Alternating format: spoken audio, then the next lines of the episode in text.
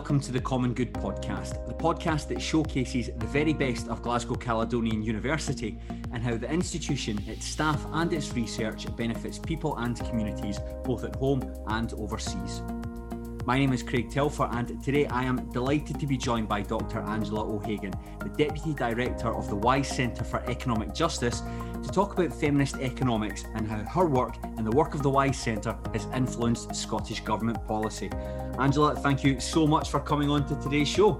Hi, Craig. It's a real pleasure to be here. Thanks very much for asking. I want to start, Angela, by asking you a really big question. But what do we mean by feminist economics?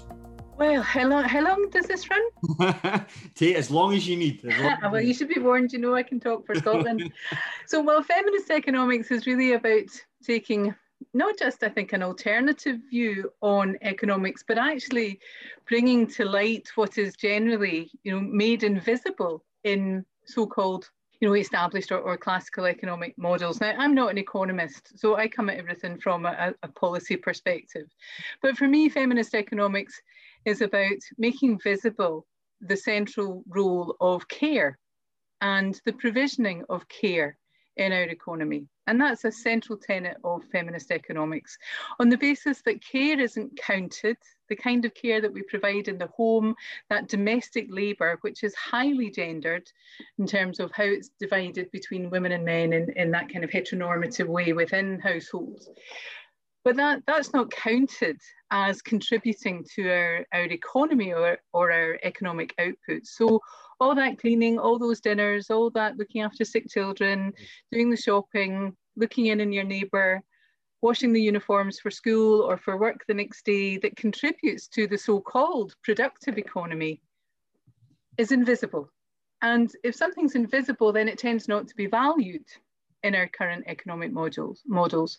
So it's about saying, well, we need to value care. We need to value the provision of care. We need to value this invisible contribution to the economy. And in making that visible, it's about challenging a lot of the norms of established economic policy, economic thinking, where you know what we do count is what's valuable. So what we count is what we can see. So the you know, GDP, gross domestic product, is based on finished goods and services to market. So things that we can point at and count, like bridges or finished goods, mm-hmm. or as one of our one of the, the, the, academics we really look up to in the Wise Centre is Marilyn Waring from New Zealand. Mm. And a long time ago, and Marilyn's also a, a a, a, distinguished scholar, but she's a, a GCU honorary graduate, we're delighted to say. And she pointed out, you know, years ago, I mean, this is the madness of the current economic system, where you have something like a massive oil tanker disaster and GDP is indicated to have gone up because people have had to buy lots of services and goods to clean up a massive environmental disaster. But that shows up as a positive economic outcome. So that's the kind of madness that we're dealing with here. And so, you know, if we're talking about, for example, the current context of COVID, you know, we're quite happy to stand on their, their front steps and clap for carers. But are we paying for care? Are we paying a decent wage? Are we paying a wage that reflects the skill, the commitment, the, the value of that work? And why is it that we don't value that work? Well, from a feminist economics perspective, we would argue that that work is largely done by women and therefore has an inherent uh, lesser value than those jobs that are, are you know, traditionally dominated by men. Why does it seem to have a, a lesser value then, Angela? What we know from all sorts of you know, conceptual work and empirical work is that if a job or activities are done by women, they have traditionally been, been of less, considered to be of less value. And care is the prime example. And care is still talked about, you know, social care or childcare are still talked about as low skilled occupations, but they're highly, highly skilled occupations. Why else would we want, we wouldn't want somebody with a low skill level looking after our children or our family members. So, of course, they're highly skilled. But because care has traditionally been done by women in the home and been unpaid, then it's not come into this classification of activity of value. And so that's that's a central challenge from feminist economics. So how do we put that into practice? How can we overcome these challenges?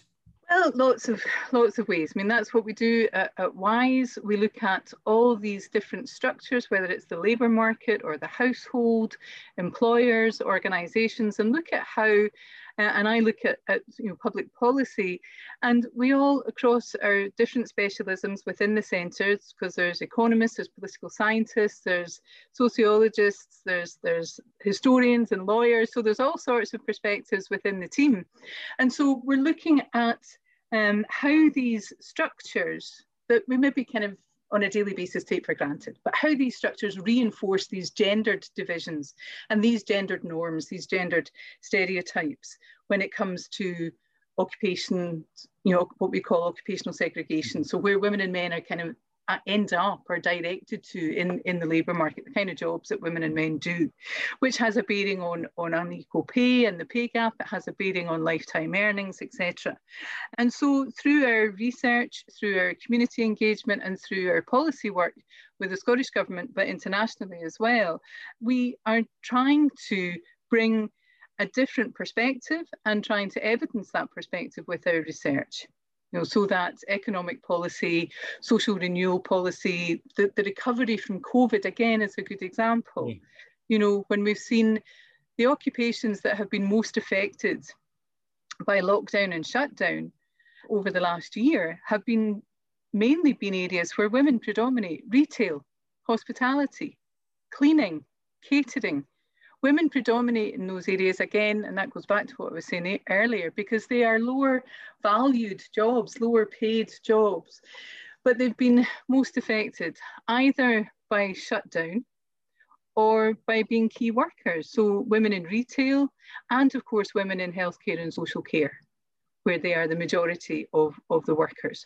So through our blog series, through the partnerships we have, through the Global Challenges Fund, with colleagues in South Africa and colleagues all around the world, Turkey, Italy, I've just finished a, a, special issue of a journal with colleagues um, submitting from, from all over the world, looking at these issues around the division of household labour, division within the labour market, um, and how, unless we're really careful, that's going to be reinforced you know, coming out of COVID, because what, what the pandemic has really revealed is how deeply entrenched these inequalities are, yeah. not just on our doorstep here in Glasgow, but, but internationally. Globally, it's it's an issue.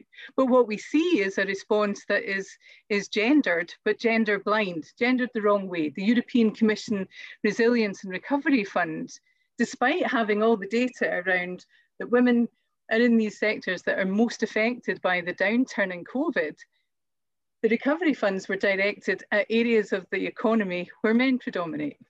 So that's the kind of work that we do to reveal those biases in public policy decisions. And of course, the budget is part of that. The budget, you know, you know, take, takes us into the policy process. In a way, it completes the policy process. So that's the kind of stuff we, we try to do at, at WISE. We'll talk a bit more in detail about some of the work that the WISE Centre does, but what would a gender balanced budget look like? Oh, a gender balanced budget. Well, that's not really what we're aiming for in gender budgeting, because gender budgeting is not about having a separate budget for women and men or about having the same level of spend for women and men. It's about taking what I've just been talking about, these, these unequal structures of the economy, of the household, of, of wider kind of societal norms, and looking to see how they play out in institutional policy making and the kinds of decisions that are made around raising revenue and spending revenue, because they all have a gendered dimension. And the argument for gender budgeting is that if we accept that a budget is a government's principal expression of its priorities, then that tells us who and what it values as well. And so if we see that there are spending decisions that are going to continue to negatively affect women, or that there hasn't been the kind of impact, the kind of analysis that, that there needs to be to identify these gendered factors and try to mitigate for them, try to, to turn that around really. So gender budget analysis looks at the process of building in gender analysis or indeed leaving it out and the impacts that those decisions have. And that varies or that applies really to um, revenue, so tax raising and other forms of revenue, and also spend, so right across spend. And sometimes the interplay between the two of them, because what we've seen from the UK government since um, the austerity budgeting from 20, 2007, 2008 onwards, is that some of the, the tax giveaways that benefited higher end earners, mainly men, were paid for by taking money out of the social security system. So who was worst affected? Women. Who was particularly worst affected? Women of colour and women, black and Asian women with children, with larger families, because that's where the money was taken from the system, was taken from child benefit and other family and household related support. And that offset um, some of the, the tax giveaways, so some of that lost revenue. And that's something that we're looking at more and more from a human rights perspective as well, that there is an obligation on governments to make sure that they maximise available resources for the progressive realisation of rights. I, I just love that phrase. Um, I'm going to get a special anorak with your tax justice on it. But it's really important because how we raise and how we spend money says a lot about what a government's priorities are and how they see the world. And so, from the Wise Centre perspective, we see the world from an economic justice perspective and the need to, to advance and, and to, to, to make economic justice a reality for, for more people than it currently is in an economy that is characterized the way ours is, you know, low wages, precarious work, and highly gendered. We're 13 years on from those first uh, budgets of austerity from 2007, 2008. Are things any better since then? Are things any better? Well, has there been a significant change in government at the UK level? Not really. In that period. Party have been in power for the last decade. Yeah, it's the same party in power. And so we've again coming back to COVID, you know, again is, is the gift that keeps on giving. The absence of, of any kind of gender impact assessment. UK budget, the UK government don't do an equality impact or a gender impact assessment of the budget.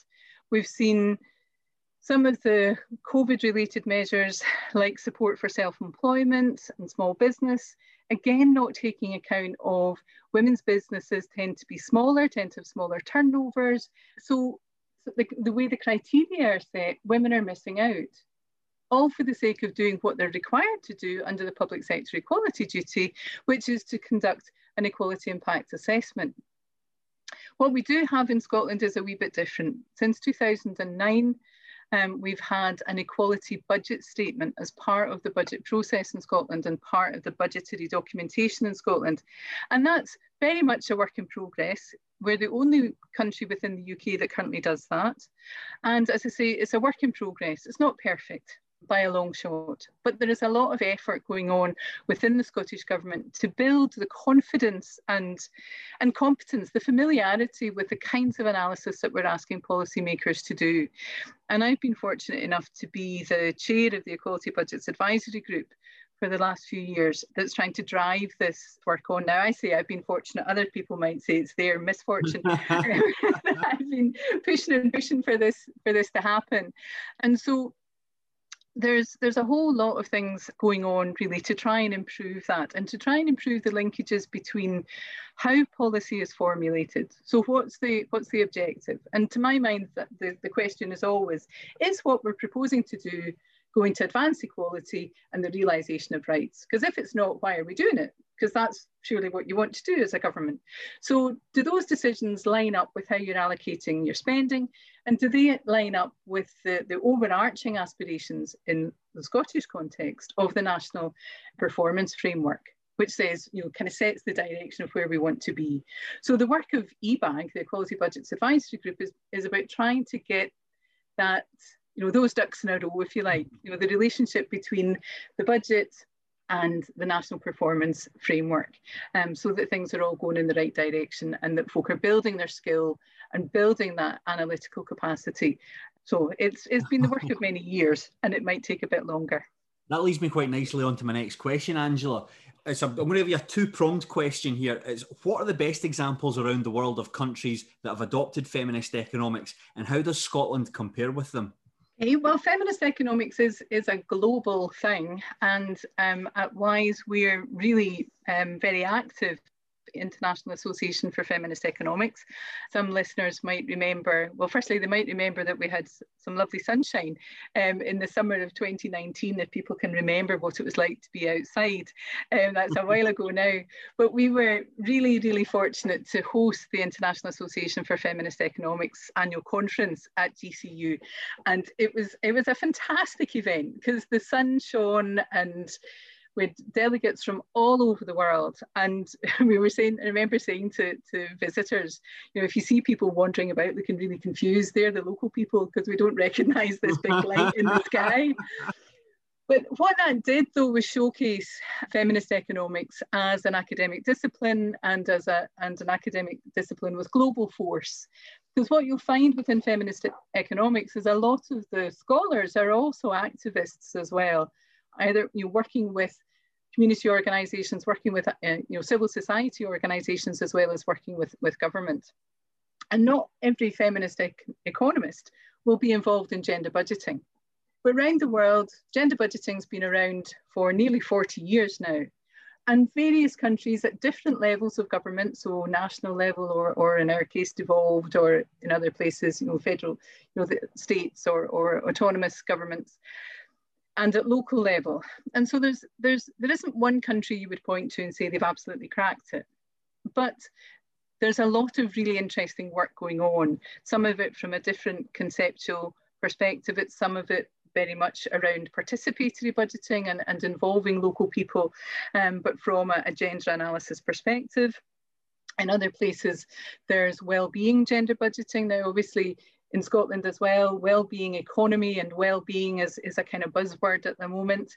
But the well-being gender budgeting approach takes the ideas of, of well-being from you know, particular um, philosophical approaches as well, Amartya Sen and Martin, Martha Nussbaum, um, and their ideas of the capability approach, and overlays, well, what are those how to realize that well-being through public finance and structuring public services. So there's all sorts of interesting examples of that around the world. One of the ones that we do look to from, from Scotland, um, well, there's a few. If we take the kind of constitutional question, what we see is in Austria and Iceland, they introduced gender budgeting as a constitutional requirement when they were doing some constitutional reform. So pre the crash, financial crash of, of 2007-8. Um, Austria were, were going through some constitutional reform and local and national feminist campaigning around gender budgeting secured some very significant change within the budgetary process. In Iceland, well, we know what they did in Iceland. Um, they didn't wring their hands and, and say, oh dear, the finance sector had a bit of a tight hold on us. They jailed the bankers for the, you know, the, the problems that, that were caused. And they said, well, we need to look at ways to try and make sure this doesn't happen again. And gender budgeting was one of the ideas. Now, I'm not saying it's perfect in these countries, but what they've done is introduce legislation and introduce requirements on how policy is made. And that's also what they've done in the south of Spain, in Andalusia, the one of the 18 autonomous communities of, of Spain. And since 2000, the early 2000s, 2003, 2005, they've been working to, through a process called G+, um, they're now running a whole series of, of gender audits that, that look to see how are we making decisions in such a way that we are achieving the kind of social change and economic outcomes that we need to transform our economy, to make the most of all our people women and men, and to, for that to have the kind of economic reach and social change, that transformation that, that we need. And so because their, their budget's roughly the same as, as the Scottish budget, they're a devolved administration within, um, they're a very useful example to look to, not just because it would be really nice to, you know, visit them in Seville, and, um, obviously, but no, so within WISE and within the work of the Scottish Women's Budget Group, of which I'm also a member, we've had a lot of contact with colleagues from, um, well, from all of these places, because we're all also involved in what's called the European Gender Budgeting Network, which is an informal network of academics and activists and civil society people where we share experience and, and knowledge and encourage one another um, in, in new developments around gender budgeting. Sounds like there's a lot of positives from feminist economics and gender budgeting, but are there any drawbacks? How could there possibly be any drawbacks from having a feminist well, perspective on, on the world and the transformational change? Yeah, drawbacks is the wrong word. Are there any arguments against feminist economics then? well, not that I can think of. Why would you argue against the kind of transformative change that, that we're calling for? Now, what we have encountered over the years, and I remember uh, our uh, Ailsa McKay, who, who founded WISE, Ailsa talking about this on more than one occasion, where other economists, more um, or maybe less heterodox economists would say, well, you know, you can be a feminist and you can be an economist, but you can't be both. You know, there's no such thing. Well, of course there is such a thing. And that's why I was talking about IAFE as this huge, you know, very significant community of, of scholars and, and activists. But what we're trying to do is what, what feminism is trying to do, which is to disrupt the status quo. And so you've got all sorts of, of pushback against that. There's too many people are too comfortable with the status quo. Um, and so we are we're trying to advance not just an argument, but an evidenced argument as to why seeing and doing things differently will bring about better results for women and men in all our diversity. We've mentioned the WISE Centre for Economic Justice a few times on this podcast, and I'm going to ask this another two pronged question here. Can you give me a potted history of the, the WISE Centre? And the second one, as the Deputy Director, what does your role entail? A potted history of, of the WISE Centre. We've been around for quite a while now. We started out under the enthusiasm and guidance of, of Ailsa McKay, who um, some listeners might remember, and many of um, colleagues at GCU will, will remember Ailsa as a friend and a colleague yeah. um, who we sadly lost in 2014. And Ailsa was a really energetic and, and passionate campaigner for, for women's rights and for equality and dignity and respect. And as an economist, she was really keen to challenge all of these kind of established mod models. And I, I, remember, I mean, it's in various Scottish Government documentations from the time as well. Ailsa always talking about the limitations of current economic models. And so the WISE Centre was set up to, to disrupt, to open up that, that box of, of what I've been talking about, you know, what is currently invisible in economic thinking in economic terms. And over the years, we've expanded from that, that original kind of founder vision of, of AIL. So we still are a, a feminist research um, centre, but our, our range of, of, of disciplines that are involved in the centre have grown. There's historians, there's political scientists, there's sociologists, as well as economists who you know, as I say, we, we look at the labour market, we look at childcare, social care, the composition of households, the sharing of resources within households. We look at employment and employer organisations or employing organisations, your workplaces, for want of a better word. But we've also expanded this idea of economic justice from a kind of intersectional perspective. So looking at the intersections of race, class and gender. And that takes us into areas around migration and the discourse around migration and asylum seekers and how people are treated in relation to accessing economic justice and more broadly social justice, because we have colleagues from from law as well as from, as I say, history and, and politics in there. So as the Deputy Director, what do I do? Well, one of the things I've been trying to do is the blog series and support the working paper series. Now we started the working paper series quite a long time ago and we've had papers from our own membership, including the postdoctoral fellows who've worked with, with WISE. Um, some have been um, the Ailsa McKay postdoc fellows. Um, so that's a position, short-term research position funded by GCU, which we very much hope will continue. And colleagues who've been in these positions have gone on to, to really exciting and, and excellent academic appointments elsewhere. But the working paper series is about bringing forward you know, supporting papers and ideas and development, but particularly maybe supporting early career scholars as well. So I've joined up, for example, with the Women's Budget Group Early Careers Network, which is an international network of young scholars to, to support them because getting your first publication, getting on that publication rung is, is hard. But at the same time, the working paper series allows us to, to showcase the work of our really distinguished colleagues. We have some very distinguished visiting scholars at WISE, and that includes Professor Diane Elson. And Diane's most uh, recent accolade is she's just been voted one of the top 100 most influential people in gender gender policy globally by the apolitical um, list. So that's the kind of person you want on side um, at WISE, one of the most influential people in gender equality in the world. And Diane is a, is a long-standing visiting scholar with, with WISE. I also started the blog series last year, and colleagues from across WISE and outside of WISE contributed to that with, because of where we were last March we were looking at, at COVID yeah. in all sorts of aspects. So the implications of, um, for example, Nina, Dr. Nina Teasdale, one of the wise postdocs, Nina wrote about this notion of home not really being the haven when we all of a sudden we all find ourselves at home. But home's not necessarily a safe place for everybody. Yeah. And so Nina wrote a really powerful blog about that.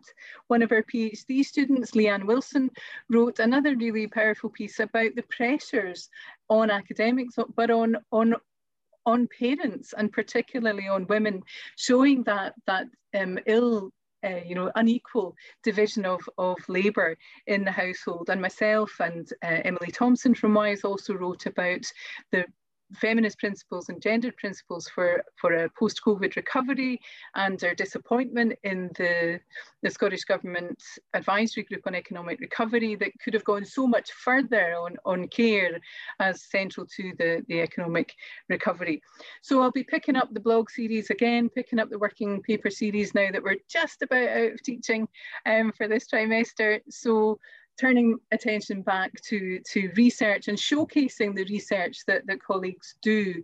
And that includes some really um, important and very significantly funded European projects around um, migration, radicalisation, and, and asylum seekers led by Professor Umut Korkut and his team. And so there's quite a few activities coming up in relation to VolPower, which looks at um, asylum seekers and refugees and local community activism.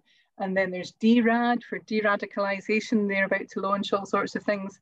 So there's a lot going on there. And we all have a role in publicising the work of WISE and, and trying to support it. And one of the cornerstones of showcasing the thinking that characterises WISE is the annual Ailsa McKay Lecture. Yeah. And this year that will be given by James Heintz, who's great fun, and uh, not the first man to give a lecture, the, the Ailsa McKay Lecture, and that's on the 20th of May. So sadly it'll be virtual we won't we won't be in situ but over the years we've had we've packed out the deep rose theatre mm. and other big venues in the university and um, when we've had some huge names um, that firstly reflected Ailsa's own areas of research around universal basic income. So we'd, you know, Philip Van Parijs there, gender budgeting, Rhonda Sharp from Australia, who's really well known in this field, she gave the, the lecture in 2019. And in between times, we've had Nancy Folbre and Stephanie Seguino, who are huge names in, in feminist economics and, and are also great fun.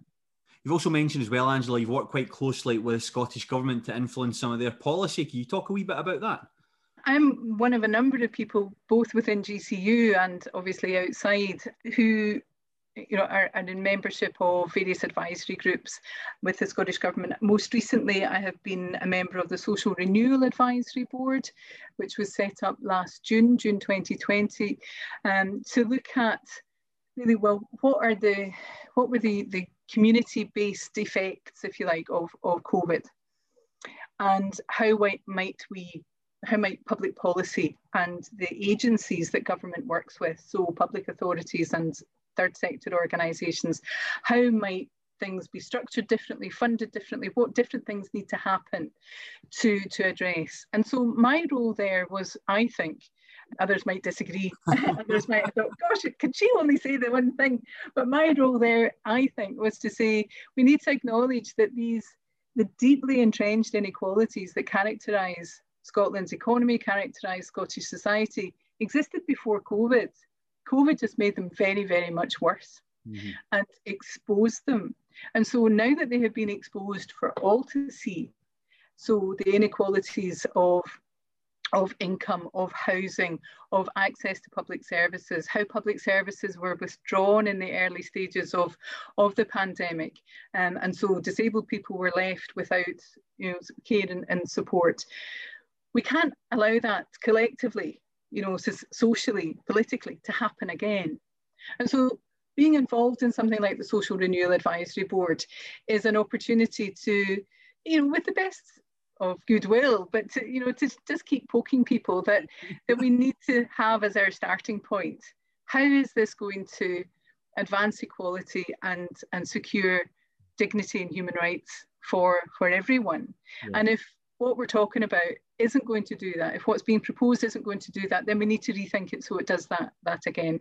And so it also means though that working in that way with third sector organisations, politicians, and civil servants, that's a really, really rich experience to take back to our classroom at yeah. GCU and to be working with our students in, you know, at undergrad and, and at postgrad. Um, and there's a, there's so many of us within within WISE and within my own department, which is the social sciences department, that have a lot of those external roles, that community engagement and that policy facing engagement that we bring back into the classroom. It's not just your roles at the university, though, and your roles in advisory boards. You've been incredibly busy over the last few months. You're about to launch the MSc Human Rights Programme at the university. Could you talk to me about that? Thought you were never going to ask about the MSc in Human Rights. Goodness me, I could not be more excited.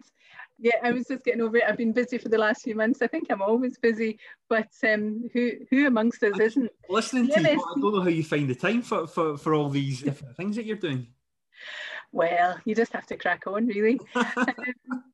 the MSc in Human Rights is really, really exciting. We had formal approval just within the last month, so we're in the process of setting up admissions and the website, and this is going to be uh, a really exciting program, and it could not have come at a better time.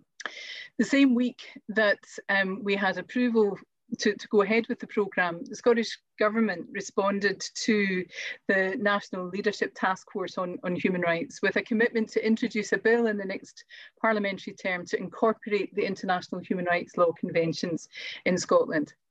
Now that all sounds maybe a bit you know, abstract and, and far away. For me, that's about realising rights in practice. What we're talking about is the right to housing, the right to food, the right to family life. And that means you know, people having the right to, or being able to realise their right to be in shared care accommodation, for example. So real right, human rights are about everyday life. They're not some abstract that, that is really far away and removed from us all as individuals, but we have that perception. Mm-hmm. And so our programme is very much about taking our tremendous social science department and, and research base and applying that knowledge to the realization of rights in practice.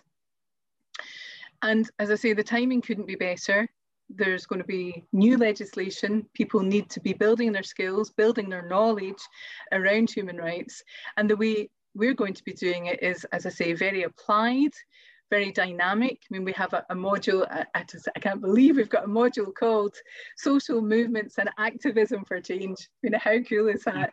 it's just really exciting. And I suppose it reflects as well my background um, as an activist, as a, a bit of a, well, not an agitator, but maybe. But I'm not alone in that as well, because I think at GCU, you know, we are about the common good. We are about bringing knowledge and bringing the academy into community. And that's, that's what the MSc is about. And on top of all that, you're also in the process of writing a book at the moment. Well, I'm hoping, um, yeah, uh, to get the MSc set up, and I'm in the process. Hopefully, yeah, we're just, yeah, hopefully I'll be writing a book on gender budgeting over the the coming year. Well, yeah, another book on gender budgeting. The first one was a, an edited collection with, with colleagues from around the world looking at developments, but particularly in Europe, but colleagues from outside the European Union as well, looking at developments and challenges on gender budgeting. Um, and this one, I hope, will be um, shorter, um, but it'll be more a kind of the what, why, and and and where of, of gender budgeting. So that all of that should should keep me out of uh, any more mischief for the next wee while, but I doubt it. and as well, Angela, in 2019, you were the second ever recipient of the Jo Cox Award. Yes, yeah, the Jo Cox Award for Active Citizenship from the Political Studies Association. That was that was huge yeah. personally because you know it's hugely humbling. It's, you know anything with with Jo's name. I mean, I, I, knew Jo a little bit. I had worked with Jo at, at Oxfam we'd overlapped for, for a while there um, around the time of, of Make Poverty History and, and that campaign in Scotland when we hosted the G8 in Scotland. And I, I remember Jo as, as full of energy and positive drive and a, a wee twinkle in her eye. She was always um, was always a, just a wee bit of cheek, which was great fun, um, and very kind. She was very kind. She was a good colleague.